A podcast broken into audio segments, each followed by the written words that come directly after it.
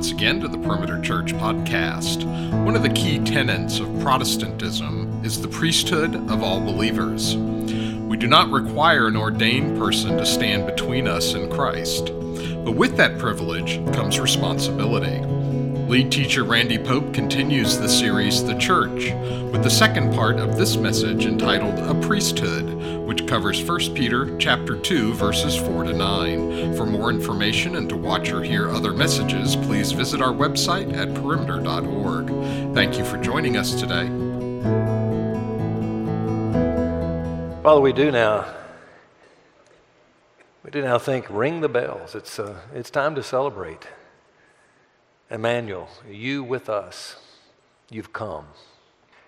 Uh, not much better story than that. We thank you for that story, and we pray that that story may impact us now, even as we look at what that means for us as your followers, for those who are seekers. I pray use this time.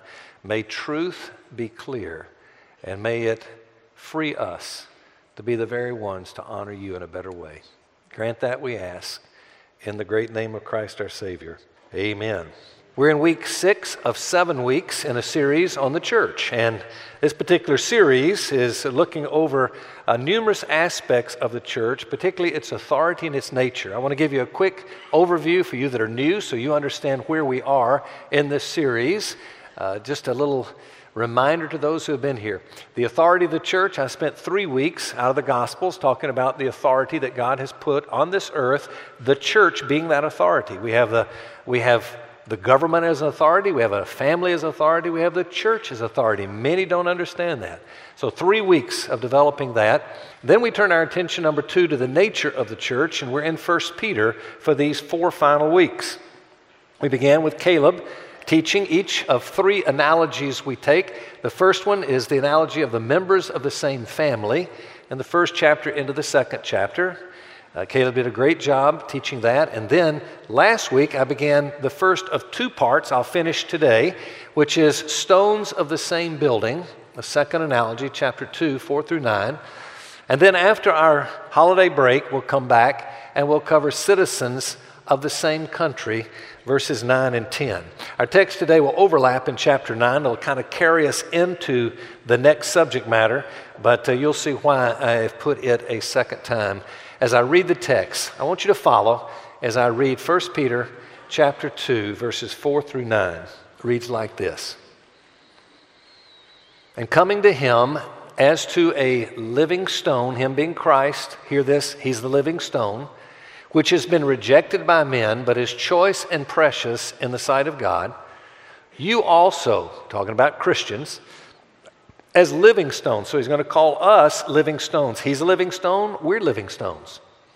Are built up as a spiritual house. There's the analogy that he's using as a spiritual house. By the way, Paul in the book of Ephesians uses the same analogy, calls it a spiritual house, refers to it as a temple. Very interesting. Same analogy. For a holy priesthood, which is what we're talking about this week, to offer up spiritual sacrifices. Note the word sacrifice that's used there. Acceptable to God through Jesus Christ. For this is contained in Scripture Behold, I lay in Zion a choice stone, a precious cornerstone. He who believes in him will not be disappointed. This precious value, then, is for you who believe. But for those who disbelieve, the stone which the builders rejected, this became the very cornerstone and a stone of stumbling and a rock of offense, for they stumble because they are disobedient to the word, and to this doom they were also appointed. Now, when we come to verse 9, we're going to see a shift from who we are now to what we do. We've already talked a little bit about it, and we're going to introduce it today. We offer up spiritual sacrifices. But next in the series, the final week, but you are a chosen race, a royal priesthood. We're talking about that today, but note why a holy nation, a people for God's own possession. Why? So that we may proclaim the excellencies of Him who has called us out of darkness into this marvelous light. Now, last week I tried to summarize the teaching of last week and this week just to kind of put it in perspective in one statement. Here's the statement, I'll show it again. The residents of this royal community are considered stones which comprise a spiritual house designed for priests and priestesses to offer up spiritual sacrifices to God. Now, point one of two points we looked at last week every Christian is a priest or priestess. So last week I used the analogy of a secular storm. We are living amidst that secular storm. It's already uh, hitting our shores in a, a very destructive way. Uh, it's leaving an abused society. It's leaving our citizens battered with, with uh, fear and anxiety and, and insecurity.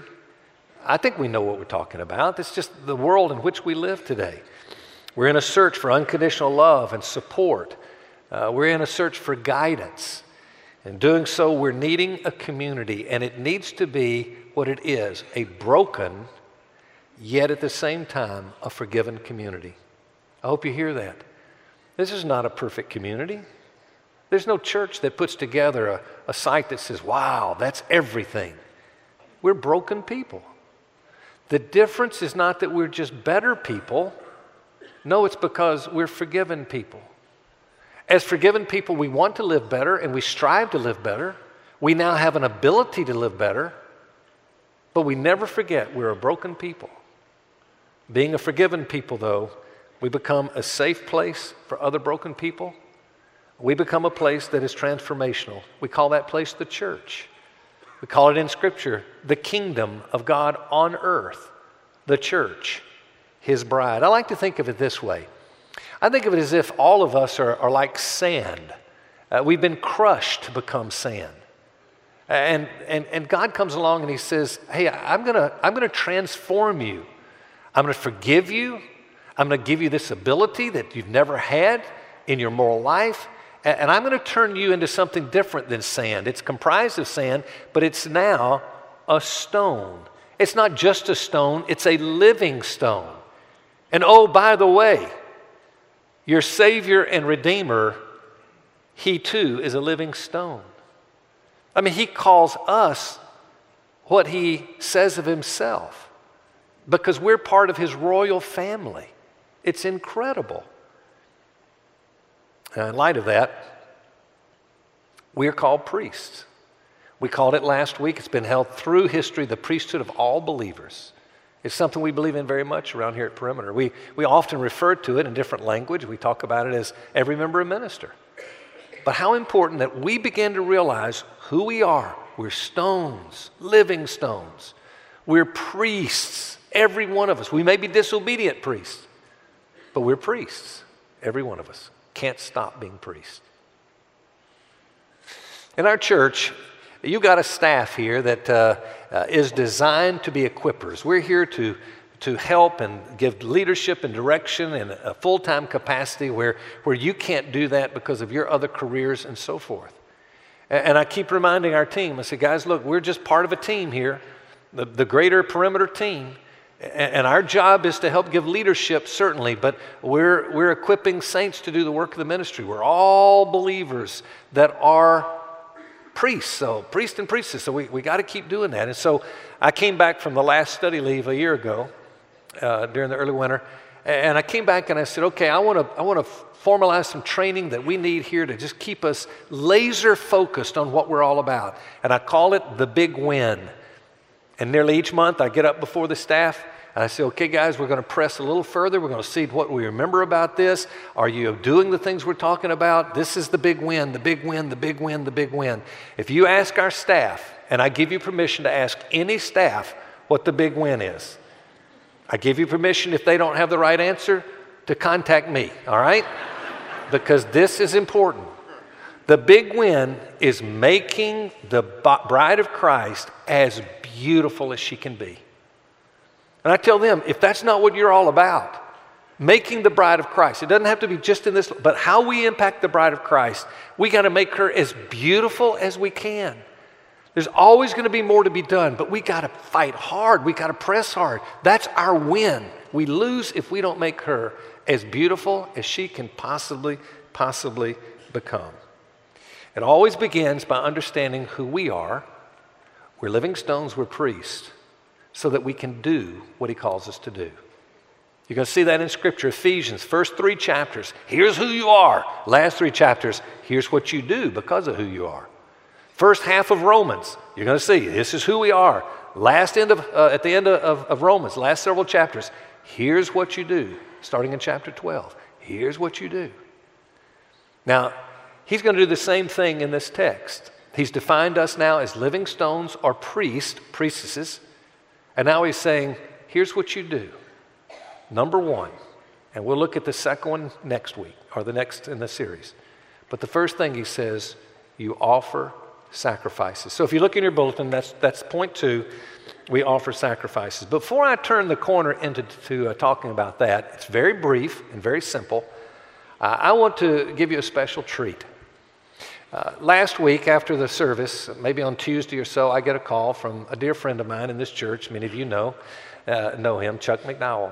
Chuck is a songwriter, singer. He's performing all over, and uh, I love going to his concerts. And, and um, uh, he said, Randy, I, I wrote a song uh, based on your message on Sunday. And he said, Would you be interested in me sending you a, a copy of it where you can listen to it and the, the lyrics so you can read it and so forth? And I said, Oh, I'd love to. And when he did, I went, Wow. And then I called him back. And by the way, he is my pastor.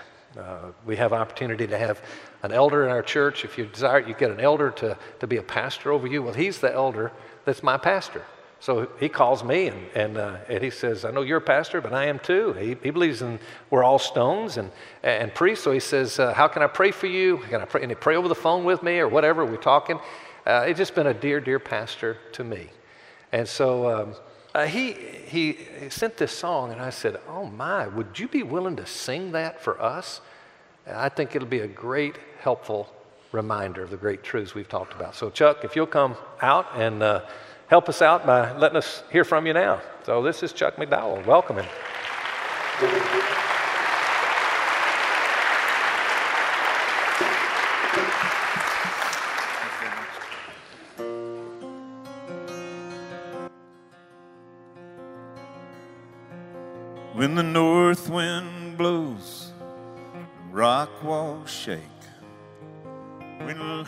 Hot rain falls and the parched earth quakes. When lightning snaps and you're all alone, cling to those among the cornerstone.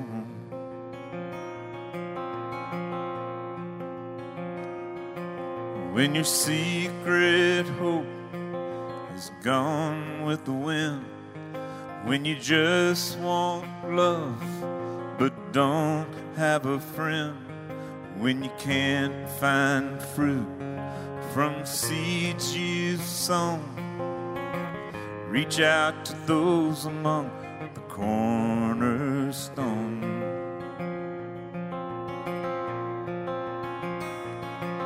You want to fly, just let. Drop the treasures dragging you below. Replace your blood, replace your bones. Become a rock of the cornerstone.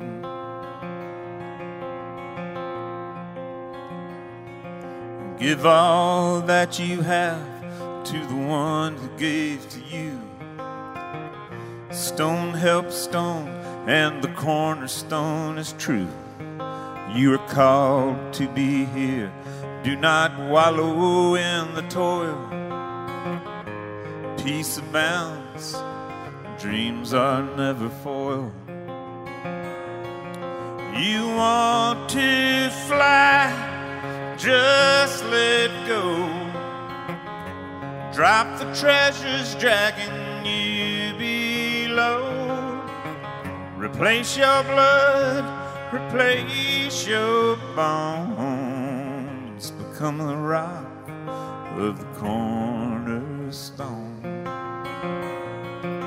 You want to fly, just let go. Drop the treasures dragging you below. Replace your blood, replace your bones. Become a rock of the cornerstone. Become a rock of the cornerstone. Become a rock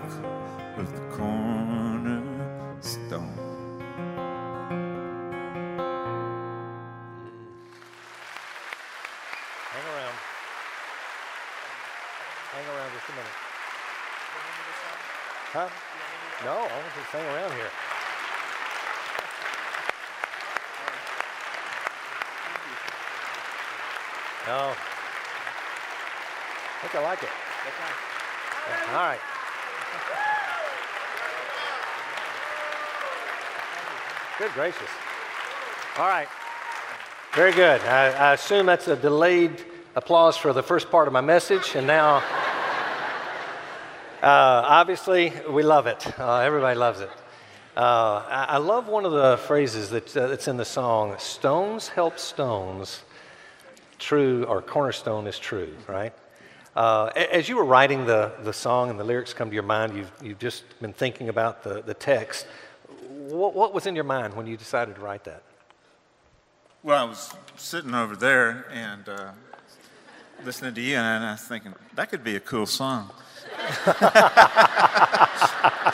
I mean, I, I like the imagery and uh, the juxtaposed of uh, being in the body and how the body makes everything work together, and then being outside the body and, and not having that. Yeah.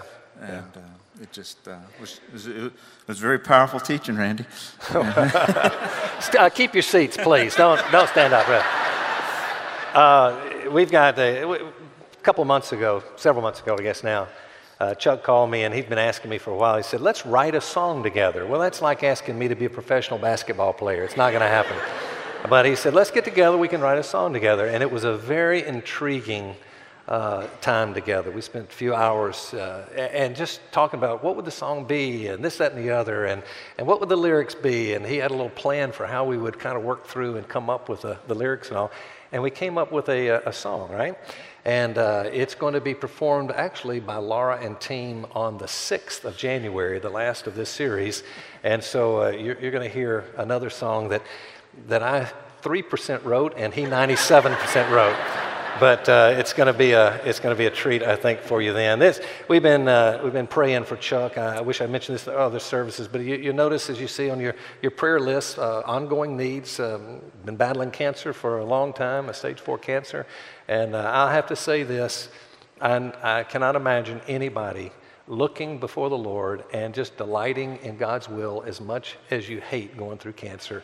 He's been a he's been a model to me and to many of us here I know. So uh, keep praying for Chuck as as he keeps that battle. All right, thank you, thank you.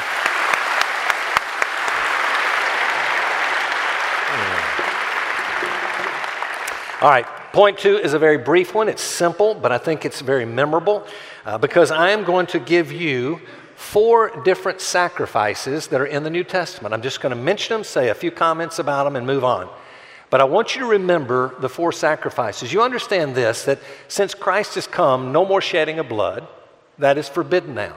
Why would we shed blood when, when He has shed His blood? The shedding of blood was to point us to an event that's now past tense for us. No more shedding of blood. A lot of people think, okay, the priests were the Old Testament, now there are no more priests. That's not true. We still have priests. Oh, sacrifices in the Old Testament. No more sacrifices. Not true. We still have sacrifices. And I'll read a text for each one, and you'll see the word sacrifice as it refers to each of these four that are in the New Testament. So I'm going to begin with the first one, and I'm going to give in each of them a uh, what I'm going to call a, uh, uh, a visual memory aid. Now, I realize that when you use hands and motions and so forth, there's some of us here that won't feel comfortable doing that. Other people say, okay, that's fine. I bet our kids and young folks, they, they, would be fine. But it, it, you don't have to do the, the, the, the, if you want to, great, but you don't have to. But I want you to remember this way. When you wake up in the morning, I hope that you'll wake up saying, I am a priest, I offer sacrifices, and Lord, today I offer you these four. And you'll be able to remember all four, not because of the teaching, but because of the memory aid. All right? So, number one, we offer as a sacrifice our lives. And so I want to take the hand and put it to the heart. And that's the, that's the first memory aid. Okay, I, I, I, here's my heart. This represents my life. And, so I said, This is how I offer a sacrifice. Here's how it says it in Romans 12, verse 1. It says, Therefore I urge you, brethren, by the mercies of God, to present your bodies a living and holy, and there's the word, sacrifice, acceptable to God, which is your spiritual service of worship. On each of the four, all I want to do is I want to tell you what the privilege is and what the responsibility is that goes with it.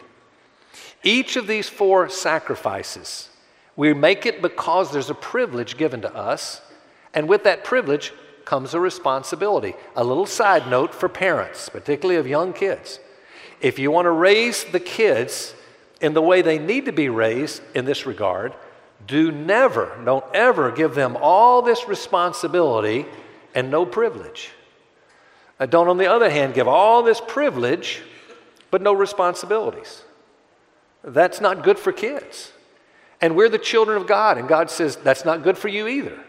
So I'm going to give you a privilege, and with that privilege will come responsibility. So as we talk about offering the sacrifice of our lives, well, what is the privilege that we have? For priests, that goes with this. Well, here's the privilege the privilege is called moral ability. Moral ability. If you don't understand moral ability, you need to hear this. Moral ability is something that is given only to living stones, only to priests. So I ask you this question. Do most of y'all know probably, and we, it's not in our name, we don't keep it secret, but, but we're Presbyterians well, if you hear Presbyterians, there's all kinds. of there's there's good ones or bad ones, okay? But but they're I mean they're those that believe things we don't and so forth. So you can't just lump them all together. But one thing that most think about Presbyterians, they say, oh, they believe in the sovereignty of God. We do. Therefore, God has choice and He decrees what comes to pass. He does. He predestines. Well, He does. But you know what we believe because we think we believe that? We say, therefore, we don't have free will. God, it's all what God's sovereignty. He chooses and we does, and, and, and here we are. We're just kind of like puppets, and it, it just happens, you know. Blah, blah, blah. that's not true at all. It's not in Scripture. It's not what we believe. It's not at all. Here is what helps you understand this. Here is the difference. Yes, every person has free will. We all have free will. That means we're free to choose anything we want to choose. We can do what we want to do. We can say what we want to say. It doesn't, I mean, it's all free will. That's in our fallen condition. That's all we have is free will in terms of what we do.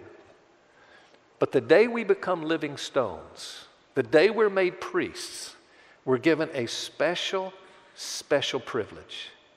We're given moral ability. That opens up now from not just having a, a sin nature that makes us dead in our sin, but it gives us life. And now we truly have the freedom to do what is right morally and what's wrong, not just outwardly, but from the motive of the heart. That's the great difference. And God says, when I give you that great privilege, with it goes the responsibility of surrender it's surrender. Now, if I'm going to if I'm going to be able to surrender, it's because God has given me the ability to do that. That's why we praise Him, that we can sacrifice our lives. Let's go to number two. The second is our worship. Now, our hand is going to go from the heart to raising it up. And you see that many raise their hands in worship, which is very appropriate and good. You don't have to, it's not something that says you must, and it's the right thing to do, but it is certainly an expression. And we often would use that in worship. The hand is up. So in your mind, you think about that. Okay, hand up. It goes from the heart, and it goes now from the chest, it goes up to the air. All right? And that's the memory aid, and that's referring to worship. Hebrews chapter 13, verse 15, it reads like this Through him, then, let us continually offer up a, there it is, sacrifice of praise to God. That is the fruit of the lips that give thanks to his name. I love this text. I have used this text in my personal life so often. Uh, I'll ask you, do you ever feel like the feelings get drained of your faith, your motivation is so low, you're so discouraged, you see what the hand of God, if He's in charge of all things, are things that we would never choose, nor delight in, nor want and you find yourself saying, okay, I'm now supposed to give thanks in all things, I'm supposed to rejoice in all things. I'm sorry, it isn't there, and I can't make it come. And a lot of people, therefore, choose and say, okay, I don't know this text that says rejoice in all things. It cannot happen. This is where this text kicks in for me. And I realize it is the fruit of the lips that give praise to God. It's the fruit of the lips. And I find myself being able to say, you know, Lord, this is not what I would choose. This is really hard. Blah, blah, blah, blah, blah. Tell him what I feel. But I say, you know, one thing I can do, I can rejoice through the fruit of my lips. I can give thanks with the fruit of my lips. And that's the beginning of obedience and watching what God does. And so it goes from the, the hand here, I give you my life, that means, Lord, I give you my worship. Now, what's the, what's the privilege? The privilege is access to God. You know, and according to the Psalms, those that are not his followers, the Lord doesn't hear. He doesn't hear their prayers. Why wouldn't he? Because we've got a sin nature, and sin can't come into the presence of God. But even though I still have sin and you have sin, we're forgiven for the sin doesn't mean we stop sinning at this point. That'll happen when we are now with Him in glory. But until that time, we still have sin. But here's the great news He has covered our sin with His righteousness. And so, because it's covered, we can walk right into His presence and we can talk to Him, we can praise Him, we can worship Him. That's, that's the gift He's given to us. And so, the privilege, access to God, our responsibility is to offer Him the worship, even if it's just the praise of our lips to give thanks to Him. Number three, our service. Now we're going to take our hand. It goes first to the, to the life, our heart, then it goes in the air, which says our worship. And now I think of the hand extended, maybe downwardly a little bit, as if to say, I want to help you, I want to pull you up. You're, you're, you're down, you have, you have difficulties or challenges or things that, that you need help. And, and God has placed me as a priest now. I'm a living stone. And, and so, through the power of the cornerstone, look, I want to be able to help you. Look at the very next verse in the book of Hebrews, uh, same chapter, verse 16 now. And do not neglect doing good and sharing, for with such sacrifices, God is pleased. And so I think, okay, God, now I guess the next way I can make a sacrifice to you is is maybe I can reach out and help. Well, well what's the, the privilege given to us? It's called spiritual gifts. Do you know that every priest, every priestess has been given a spiritual gift? It's a God given ability placed in the life of each believer. We presume to be, uh, believe that it's at spiritual birth that this happens, to some way enhance the kingdom of God. Now, they sometimes get confused with talent. A non Christian will have a talent and, and I know this I've got a spiritual gift that, from my perspective, in my opinion, I don't think it's nearly as talented as some non believers that I am aware, and I go, wow. I don't think people would necessarily see what I'm doing and go, you're talented there. But it's amazing to me to see how God uses it.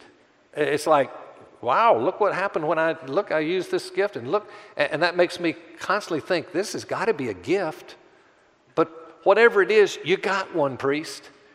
And so, what's the, what's the responsibility? Well, the responsibility is to discover and to develop and to start using the spiritual gifts. I've taught on it in series. You can go back and get last series that we've done on it. Uh, we've got classes here that teach people uh, uh, what your spiritual gift might be and how to look and find it and what they are and so forth. But we encourage you, Christian, you're a priest, so find your gift for sure. Don't just go around and say, I'll do this, this, and this. Find where God has gifted you. Doesn't mean it's the only thing you do, but it certainly is the primary attention you give in your service. So we've gone through three of them now. The first one is our life. The hand is where? The heart. All right. Then we go to our worship. The hand is up. Remind us of that. And then we go to service. It's extended. And now we go to our resources. And so now we'll put our hand in our pocket, maybe our hip pocket, our purse, or wherever, because now it's our resources. And that's one way. It's not just money resources, but it is our resources. And so Philippians 4:18 puts it this way: "But I have received everything in full. I have an abundance. I am amply supplied." This is Paul speaking. Having received from Epaphroditus what you have sent. He's been without money and need and so, so forth, and he sent it to him through the church. A fragrant aroma, an acceptable sacrifice, well pleasing to God. And so you have the privilege of God providing our needs. If you go earlier in this same book of Philippians, chapter 4, you'll see that God supplies all of our needs. There is His, there is the, the privilege that we get. But then our responsibility is to meet kingdom needs. So hopefully those four help you remember. Just remember, starts here, life, right? It goes here, our worship. It's extended. We start talking about our service, and then our hand in our pocket or purse, and that's our resources. Just to remind us. So in the morning, you know what we can do? We can wake up and say, God, today I want to offer sacrifices. I am a priest, and I'm going to offer sacrifices. And it's going to be my pledge of intention that I'll offer you these four. Boom, boom, boom, boom, boom. You'll remember them now. And see if you can just say, God, that's my intention today. I've given a, a little summary in four statements to kind of take us to where we are, and then I'll conclude the message. Number one, we are stones united with many other stones, and as such, we comprise a spiritual house where we function as priests and priestesses. Number two, as priests and priestesses, we offer to God our lives, our worship, our service, and our resources. And we'll see in the next message, particularly this. Number three, this spiritual house becomes a safe shelter for an abused society living without the security of unconditional love, encouragement, support, guidance, values, and truth. And lastly, we become living stones and we function as living stones only because Jesus was willing to be the cornerstone, rejected and crucified. If it hadn't been for what he's done on the cross, we would never be living stones. So, seeker, my word to you is take heed of verses 6 and 8, the text that we've read. You know, in verse 6, it says you'll not be disappointed. Doesn't mean you won't find any disappointment in life and what comes to you in life. But when all is said and done, as I said last week, you stand before your God, you're going to never be disappointed. Because without Him becoming your cornerstone, Him becoming the one that makes you into a living stone, He says in verse 8, we're appointed to doom. There's life and death at stake. And that's something worth just investigating. I hope you'll bring your friends on Christmas Eve because I'm going to help in the portion that I do. I'm going to help you and your friends understand. How, how do you? How do you pursue understanding and, and come to the place that you would finally, literally become a follower, a living stone, a priest, as we're talking about it? Oh, very important. See the cross, seeker. That's the ultimate answer. See what he's done. Believer, I'd close to you saying, think a lot about who you are. It will determine what you do. You realize that most of us have it backwards?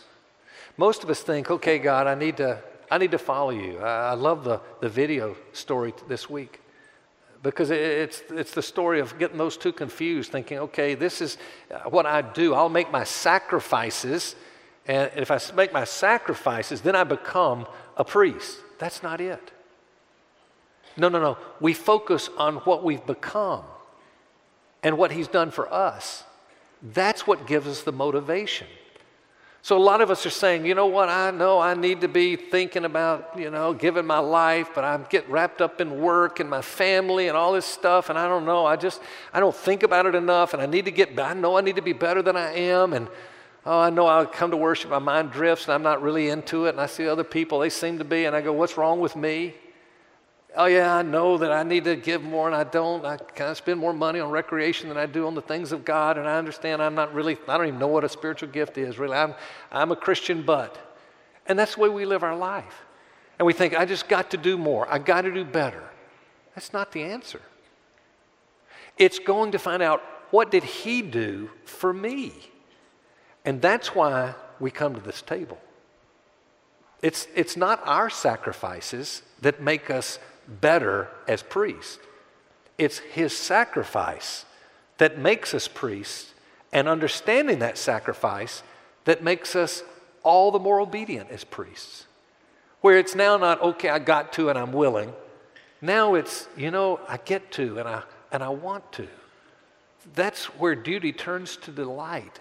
And that's where we want to be going in our spiritual formation. And I want to say to the seeker, as you are observing what we do here, this is not a waste of your time.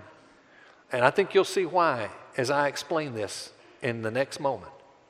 But, Christian, I'll say to you, this is what we need right now. If I just described your struggle and you truly are a follower, this is what you want. And I hope to explain that right now. I'll start by asking you a question.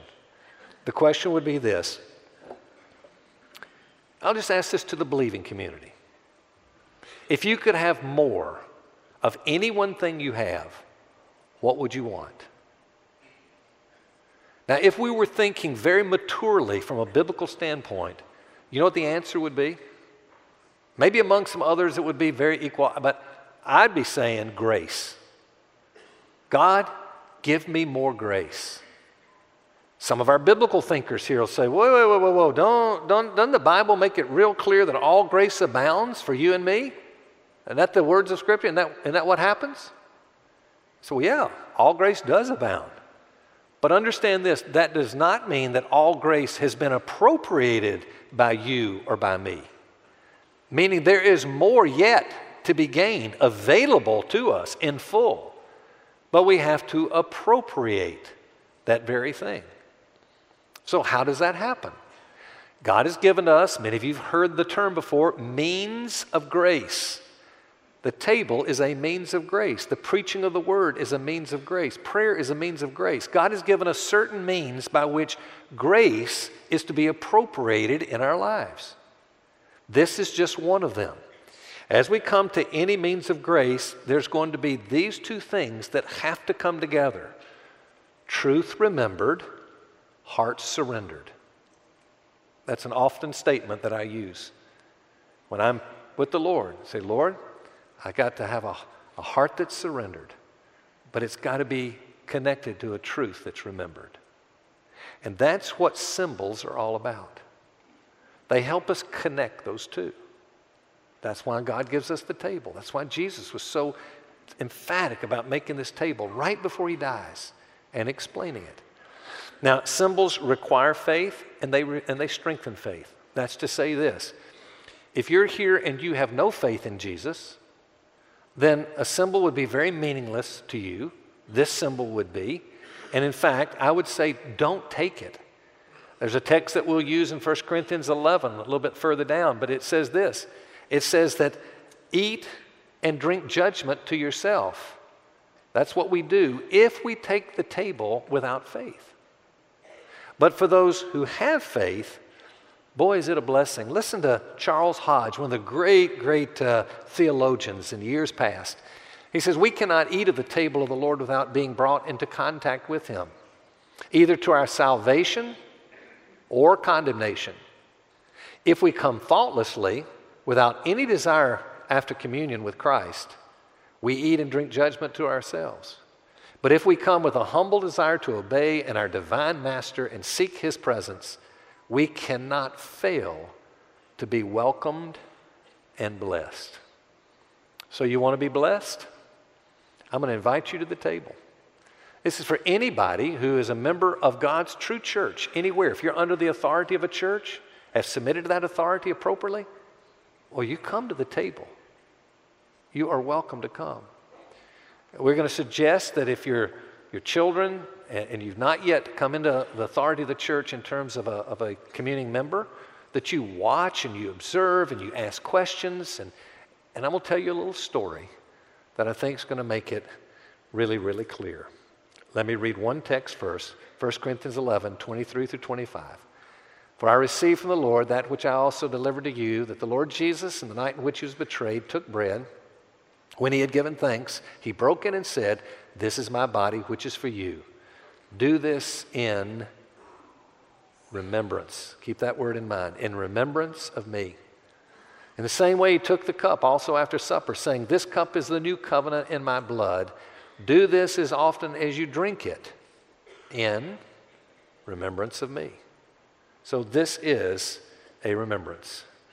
I came up with a story years ago when I was trying to help our congregation, as a younger congregation, understand the table.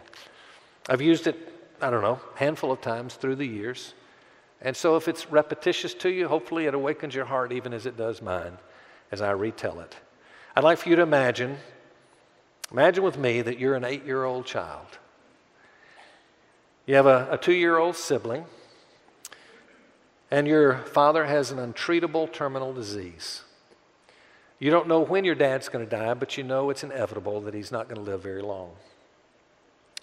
You remember being told it was a, a very emotional moment when your, your dad came and explained uh, what was ahead and, and help you get prepared for the time that was coming. Your two year old sibling had no clue what was happening, but you did. It made plenty of sense. Maybe now, as a many years later, the, the memories have, have kind of become very vague between that day, which you do remember, and the time of his death. But there's one other thing that you very, very much remember. In fact, you can never forget it. It was soon, right before his death, that he, that he, he came to you and, he, he kind of stumbled into the room, kind of barely able to walk in his condition, but he made his way in before you and he, he said, I've, I've got something very important I want to give to you. And at that point, he, he hands you a book, and you look at the book, and the book is the life of your dad. You had no idea there was a book written about him. You, you're so excited. I, I got a book. It's gonna, he says, You know, this book is going to tell you a lot about me, a lot of stories, all true, about my past and what I do and why and all. I just, but I think you're going to find this over the years to be a delight, and it'll help you get to discover more and more about me even after I'm gone. And he says, I got a, I got a second thing for you, and that is, I got a picture. It's a picture of, it's a picture of you and me and, and, and your sibling, and, and it's just the, the three of us together, and I'm, and I'm hugging you. Look at it. And you look down, and there is the best, clearest picture of the three of you together in the love of your Father. And then your dad says, Here's what I'm going to ask you.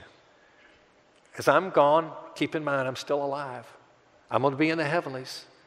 And I'll be waiting for you eventually to join with me.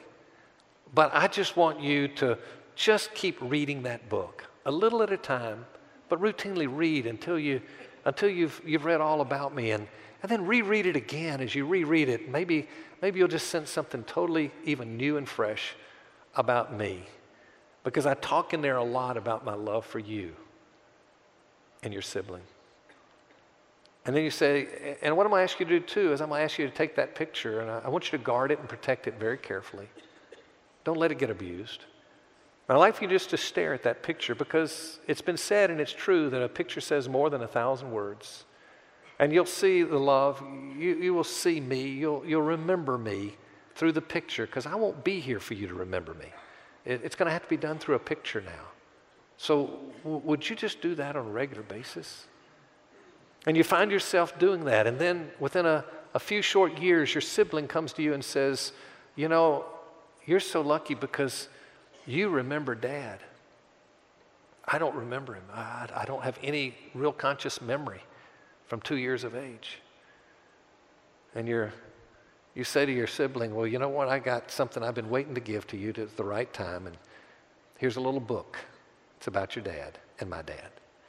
I want you to start reading it. You're going to learn, and we're going to talk about it. And I want to give you this picture, too. I want you to look at this picture. And we're going to stare at this picture. And we're going to do it together. And as we do it together, we're going to be able to remember what all He's done for us and how much He loves us and who He really is. You know, I bet you'd find through the years you'd be saying this, and I, I find that picture is so valuable to remind me that he's still alive and that I'm going to be with him one day. And it's going to be a great reminder to me. It's going to be a great reminder that, that as I see who he is and understand his love, that it's going to make me want to be like him. And in times of temptation, I'm going to find strength that I would not find otherwise. And so I'm, I'm going to use that as a great memory of who he is. And, and that's going to help me a lot. And you know what? I'll probably, I'll probably use that picture. I'll probably use that picture a lot. And also the book that he gave me. And I'll, I'll introduce other people to my dad. And that's how they'll learn about him. Folks, this is just an analogous story of what the table is. It's what Jesus did on that night in the upper room. He said, Gentlemen, sit down. He said, We got to take this meal together, but this is a picture. I'm handing you a picture of me right now. And I want you, as oft as you will, stare at this picture. And you'll say, Oh, I remember you, but you won't. But you'll remember me through this. You'll remember how much I love you.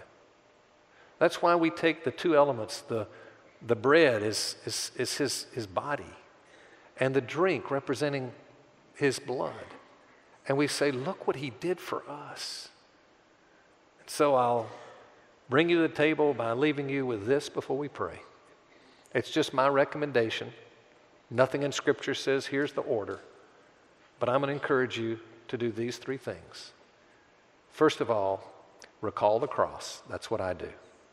I just recall the cross. After I've recalled the cross, I just like to think this morning, I, tell you, it hit me. I'm just sitting there and I just said, I said, I just saw the Lord being crucified and thought, what if he were to look over at me and say, Randy, this is for you? I would do this just for you. Wow. And then, as you recall the cross, relive the anguish, and think about the pain and how hard it really was. It's not just some little quick little, let's get it over with, no big deal. This was a this was anguish of all type. And, and, and let it, it maybe emotionally, it might hit you. It didn't hit me last night. Emotionally, it hit me much this morning in the first service. I never know. And then, as you take the last element, I'm going to encourage you to just once again recommit your vows. You're really going from your mind to your emotion to your will. Don't look for emotion. If it comes, accept it. But come to the will. That's what this table is all about. I'm going to invite you to the table now. Let's pray together as the table's prepared. Father in heaven, we come to you now. We're going to ask you, if you would, to forgive us of any sin that would hinder us from coming to you. And we're going to ask you, would you please prepare our hearts to see what incredible love that you have for us? May we stare at this picture and may we see a love that's going to cause us to want to make sacrifices beyond what we've ever made before. And we thank you for the moment. Prepare us now, we ask. In Jesus' name, amen. You've been listening to the Perimeter Church podcast. Perimeter Church is located at the corner of Highway 141 and Old Alabama Road in Johns Creek, Georgia. Please visit our website at www.perimeter.org for more information to give us your feedback and find other messages from our teaching team. Thanks for making this podcast a part of your day.